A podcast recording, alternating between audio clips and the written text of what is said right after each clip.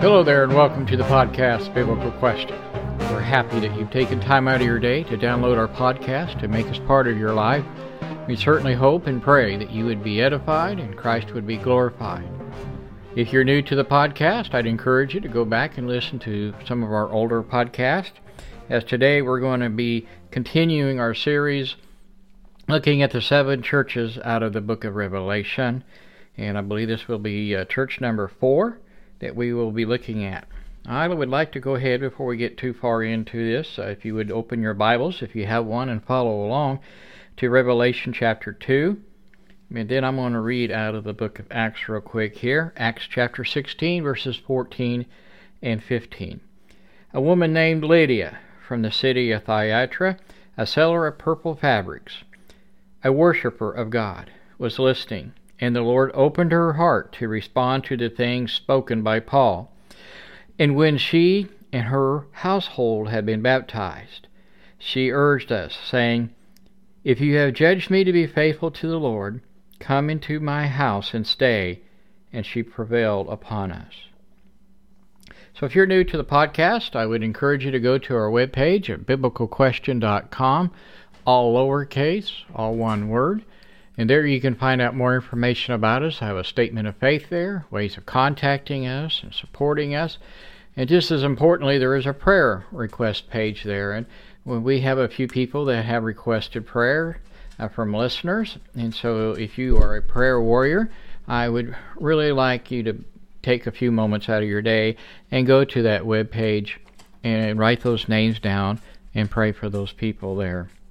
I'm sure they would appreciate it and I am a big supporter of prayer.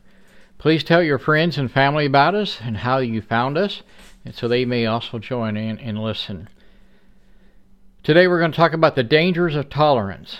A, dangers of tolerance, and that word tolerant is a very interesting word in the uh, Northern American culture right now. Everybody's supposed to be tolerant of everybody, uh, well, with a few exceptions. And so we're going to talk about that today. We're going to be in Revelation chapter 2, verses 18 through 29.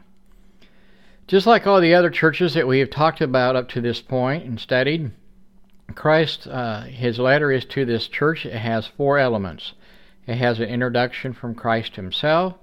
He commends them, and then he condemns them, and then he has a promise to those who overcome. So those four things are generally almost always uh, in his letters to the seven churches. An introduction from from Christ Himself, uh, the compliments, and then he condemns them, and a promise to those who overcome. So there's always hope uh, in, in, everything that is Christ centered. We're going to be looking at Thyatira. Uh, this is where this city would be. Before having a look at what Christ has to say to the church here, uh, let us take out, uh, I'll look at it, the city itself, a little bit of background. I've done this with the other churches. I'll try just for a moment to give you an idea of the culture there. Uh, Thyatira uh, was situated in a valley that uh, connected to other valleys. It had no natural fortification at all, although uh, at this time a Roman garrison is stationed there. Their aim really was not to defend the city, but only to delay the invaders long enough for Pergamum and the capital up the road to be prepared for the coming attack. So it was just a way of slowing down uh, the enemy coming at your main city that you're really wanting to do. Though not easily fortified, uh, this city was on a major trade route and is known for its trade unions uh, there was carpenters, dyers, sellers of goods, tanners, weavers, tent makers, and so on. They were all making their living from trading uh, in this city. You might remember Lydia from uh, Philippi. He, she was a trader of fine cloth and came from this city as well. She was, in fact, one of Paul's first converts when he would visit Thyatira in his second missionary journey in Acts chapter 16 which we just read. You know, in Acts 16, uh, 14, and 15, many people overlook this for some reason, or they just have never really studied that. uh, what that text really says. And a little off our subject for just a moment. Everybody uh, seems to think, well, I save myself, or the pastor saves me, and the and the fact of the matter is, only God saves you, and God lays on your heart uh, His word uh, to be a true worshiper of Him, and so on. It, Acts chapter 16 with this lady really brings that out. Okay, so back to to the this uh, church here in Book of Revelation. Now, these unions were somewhat similar to the trade unions of uh, in America 15, 20 years ago, maybe more, but it was difficult, very difficult for a blue collar tradesman or a woman to make a living unless they were part of one of these unions. They differed from the trade union, however, in that they were linked with the worship of their false gods. Each union had its own particular guardian or, or god that it was a member of, and you would be expected to attend all of its functions, uh, to participate in all of its activities, which also included offerings, a feast, uh, and often included immoral behavior as part of their uh, offering or feast activities to their false god. And so the members of the church here in Thyatira, uh, they're going to be tore pretty hard here between uh, how do I make a living on one hand, which is part of what the union is helping me do, but on the other hand, how am I going to stay as a faithful Christian uh, to Christ and follow His standard in His Word and have that apply in my life? And this is something about all these churches. They seem to really almost be timeless. And you can almost get this idea sometimes even in our culture here. In Revelation chapter 2, starting in verse 18, we're going to go all the way to the end of verse 29 by the end of the podcast. But to the angel of the church in Thyatira write, the Son of God, who has eyes like a flame of fire, and his feet are like burnished bronze, says this I know your deeds, and your love and faith and service and perseverance in that your deeds of late are greater than at first. But I had this against you, that you tolerate the woman Jezebel, Jezebel excuse me, who calls herself a prophetess, and she teaches and leads my bondservants astray, so that they commit acts of immorality and eat things sacrificed to idols. Okay? So here again, once again, here's Jesus he's praising this congregation in his in his salutation of, of his letter. The big that's the start of his letter. He acknowledges their progress, that they were lovers, that they were patient, and they showed kindness, and, and they were a helpful helpful uh, church or congregation. Perhaps they were a little too patient. Maybe they were a little too gentle in their love with people. They were suffering from this woman who, who is really hurting the congregation. She apparently is uh, leading them astray by having them commit some, some pretty serious sins, it sounds like here as you, as you read this. You know, I recall years ago when I was in Mexico City uh, on a mission down there, I, I watched people walk out the doors of the Basilica. And if you don't know what that is, the Basilica is affiliated with the Catholic Church as they would walk to the gates, and they would give their money to a man that was sitting there, and he had a little fire going, a little smoke. And what was going on is, through my translator, I discovered they were putting hexes on people right there at the basilica on the basilica grounds, or they would have one removed just in case someone had put one on them. And and this is kind of going into the the paranormal in Deuteronomy chapter 18. They would they would walk across the street and give up some fruit to be burned to a god, uh, while men that they were dressed up, they kind of looked like witch doctors. Uh, they would dance around this fire as the items were being offered in this flame, and and it was all right there in plain view without any challenges from the priest or the government or whoever. And all these people are walking out after just attending a mass. Now, most people in America have never seen that and probably won't believe what I just told you, and that's fine. It's your privilege. but we saw it. And this could be an example, perhaps, of what's being, uh, what's present in this congregation that we're talking about today. They, they, they weren't doing anything to stop the sinful acts that were in front of them. They, they didn't call out and say, "Hey, you know what? We don't appreciate this at all. It needs to stop. We don't want this on church grounds or on the property." And there seems to be some of the talk if this woman's name is really is Jezebel or not. I, I really don't know. Uh, I don't think that her name really matters. I think what Jesus is trying to point out here and make a statement is that she's acting like Jezebel and she's doing whatever pleases herself. She really does not have God in mind at all. Just like the Jezebel of the Old Testament, she is leading the people away from worshiping God. As you may recall the story of Jezebel, she was uh, an idolatress and she persecuted the prophets very, very heavily. And she would seek them out and, and try to kill them. She, she hated Elisha uh, with such a deep passion, so much so that all she could do in her time, it seemed like, was to find him to, to kill him.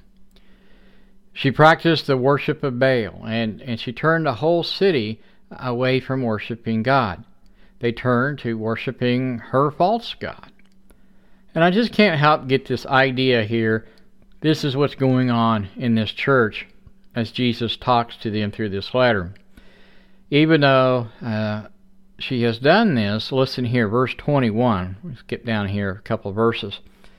And here is Jesus talking. I gave her time to repent, and she does not want to repent of her immorality. Behold, I will throw her on a bed of sickness, and those who commit adultery with her into a great tribulation, unless they repent of her deeds. And I will kill her children with pestilence, and all the church will know that I am he who searches the mind and the hearts, and I will give to each one of you according to your deeds.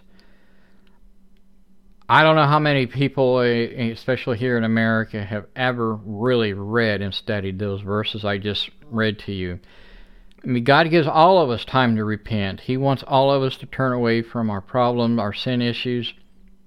And after a certain point, uh, uh, he he just he said, "That's it. I'm done."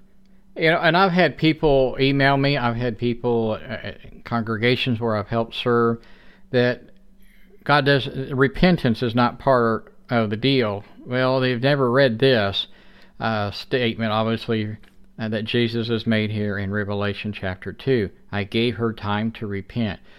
You know, it almost kind of reminds me of Pharaoh uh, as you study uh, the uh, the book of Exodus, where Moses continually is asking uh, Pharaoh to let the people go.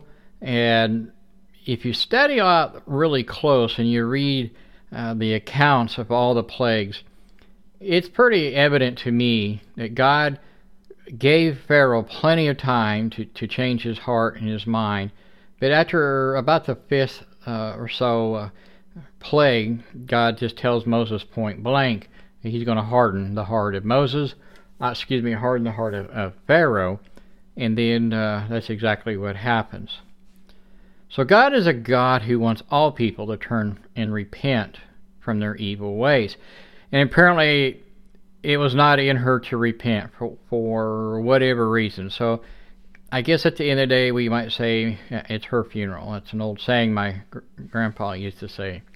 Sadly, not only hers, but perhaps everyone uh, that she has lured away if they do not repent. They're all being called upon to be uh, to repent. And the same could be said of us today. I mean, if we claim that we are a Christian, part of the church that Christ died for, and yet we worship other false gods, we too will face the same end as this woman. Some of us might be thinking, well, uh, we really don't have anything uh, to worry about. We don't bow down to idols or actual stone images.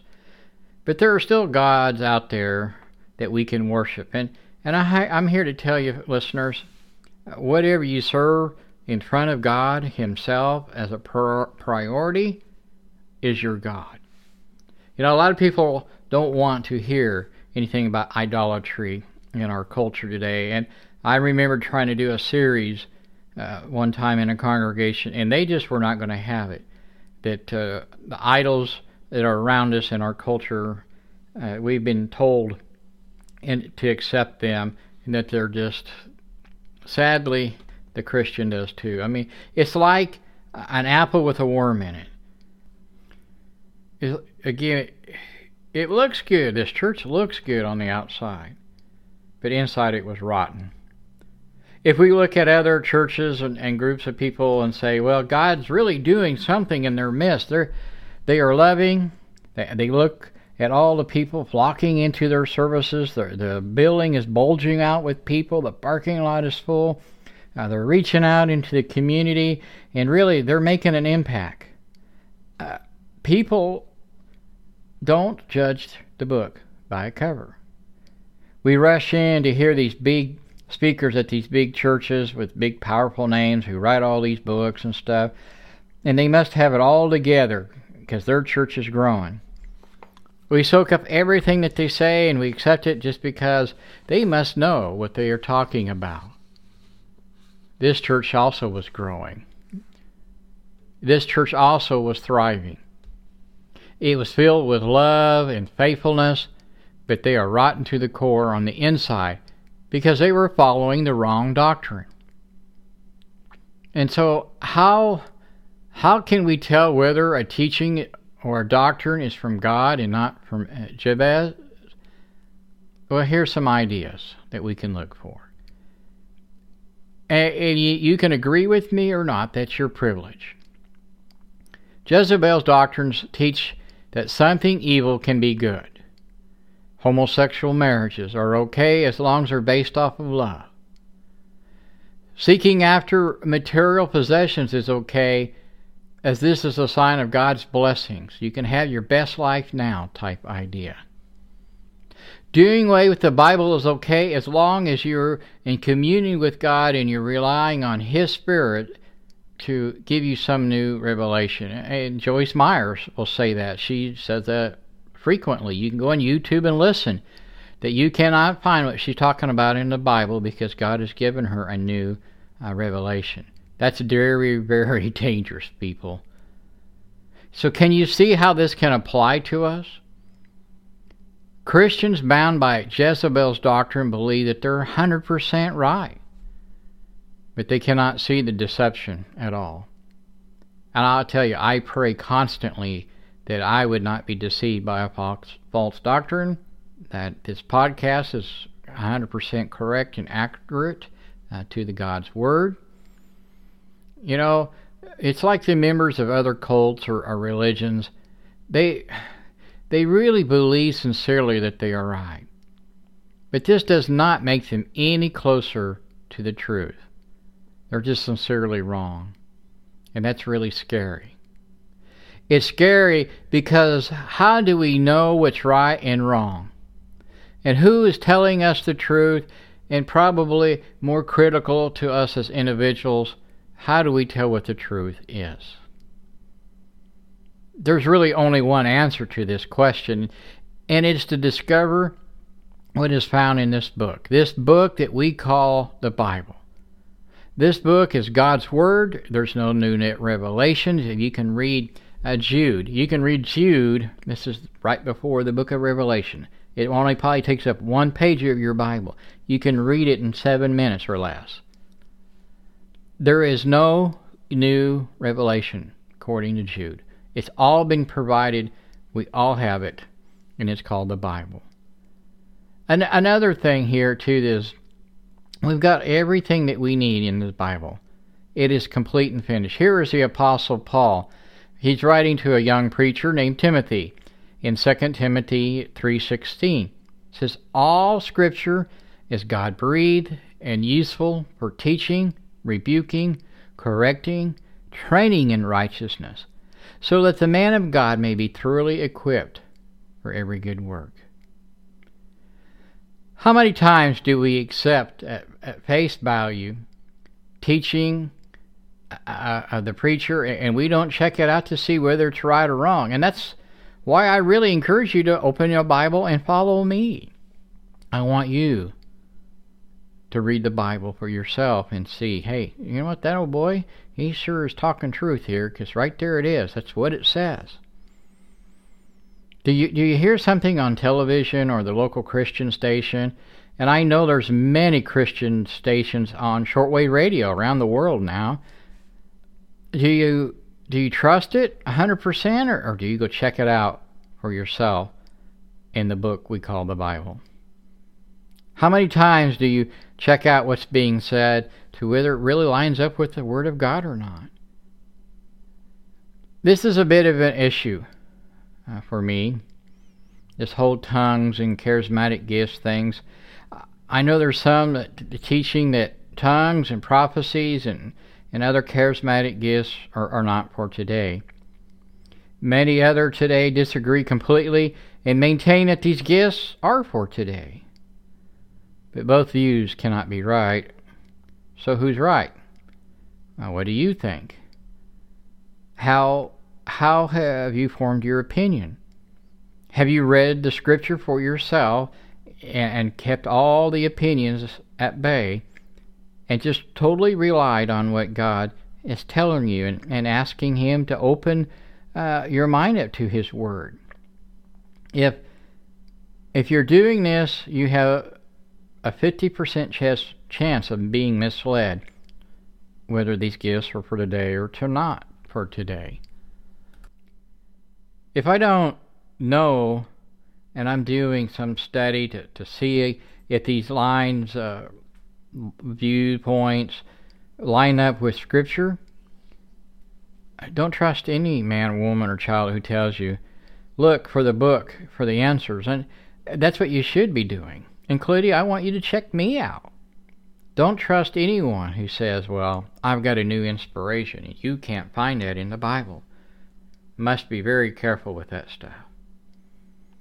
You know, the size of a church building doesn't matter.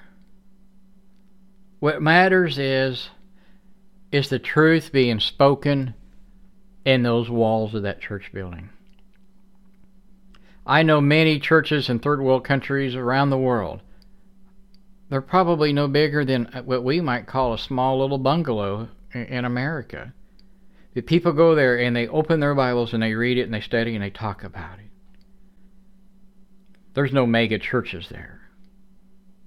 It could be in somebody's house, worshiping, praying, and studying God's Word, singing songs of praise, and I would call that a church. You know, we need to be careful uh, in America, especially. We think the bigger the church is, the probably the more blessings, the more power God is displaying. And I'm not so sure that's completely true. He could be, but what about the little church down the road, a little country church out in the middle of nowhere? It seems like. But you go by there on Sunday and it's it's full of people. Again, the size of the congregation doesn't matter. What we're trying to determine is truth. Is it being spoken? How do I know if it's not a cult? How do I know it's the word they're teaching is not from heaven? And if it's not from heaven, it can only be from one other place. Verse 24 But I say to you, the rest who are in Thyatira, who do not hold to this teaching, who have not known the deep things of Satan, as they call them, I place no other burden on you. Nevertheless, what you have hold fast until I come. He who overcomes and keeps my deeds until the end, to him I will give the authority over the nations, and he shall rule with them with a rod of iron, as the vessels of the potter are broken into pieces. As I have received the authority from my Father, and I will give him the morning star. He who has an ear, let him hear what the Spirit says to the churches. So, where are we? What about where you worship? Have you ever really thought about if it's really true teaching or not. Have you just accepted it because that's where mom went, grandpa went, that's where Betty Jane goes, whatever. You know, we we need to know what's truth, and there's only one way to know truth, and that's to take the time and read the Bible for yourself. You can download it for free on most uh, internet. You can find it. You can go to our webpage and click on the little Bible verse, and it'll take you to a place where you can actually listen to the Bible for free. And you can even change it to different languages and things, which is kind of cool, I think. So, where are we? Are we going to be people who overcome, or are we going to be people who are part of uh, following uh, Jezebel? Do we really need to confess that we've accepted false teaching? Do we, do we really need to search and confirm everything that we hear? I mean, God expects us to be students of the Word. And again, that's the only way we will not be deceived by false teaching. Some years ago, a music teacher noted that the errand boys in a certain part of London all whistled out of tune as they went to their work. It was talked about, and someone suggested that it was the bells of Westminster that were slightly out of tune. Something had gone wrong with the chimes, and, and they were out of tune. The boys did not know there was anything wrong with the ringing of the bells, and quiet, unconsciously, they had copied their pitch. You know, we, we tend to copy the people uh, who we associate with, who we borrow thoughts from, the books that we read, the television programs we watch, and the radio stations that we listen to, really almost without knowing it. And God has given His Word, which is an absolute pitch of life and living. If we learn to sing by it, we shall easily easily detect the false music of the world and something doesn't sound right. I certainly hope that you, as a listener, would take more time to, to study the Word and read the Word or listen to it on your way to work, uh, in your house, wherever, to get to know God and His Word on a deeper, more intimate level. I want to encourage you that. And if you have a need of trying to find a congregation, I I will do my best to try to help you. I do not know every place in the world, but I will do my my best to help you. I know many missionaries around the world, uh, and some in the United States as well, and we will do our best to try to help you find uh, a God fearing church that's teaching the complete Word of God, not just their favorite topic, not just their favorite verse. I've been around those groups too, and you, you just don't really get fed. You need the entire Word of God. I want to thank you for, for listening to the podcast again. I certainly hope that you would go to our webpage at biblicalquestion.com, and there you can find out more information about us, and that you would uh, go to the prayer list there and write these people's names down pray for them. If you have a prayer request, please email us or contact us through our, our webpage. We'd be happy to add you to the prayer list. Next week, we will continue our study uh, looking at the, uh, the seven churches out of the book of Revelation. And next week, we're going to talk about alive but dead. Alive but dead, and that will begin in Revelation chapter 3 and the first six verses. So, again, I want to thank you for taking time out of your day and making that effort to download us. Please share us with your friends and family, anybody else who you think might benefit and would really enjoy the podcast. We appreciate all the positive comments that we get uh, through our webpage as well through uh, SoundCloud. We get messages through them occasionally. And we thank you all for listening. We hope and pray that uh, you'll tune in again next week, and may God have the glory.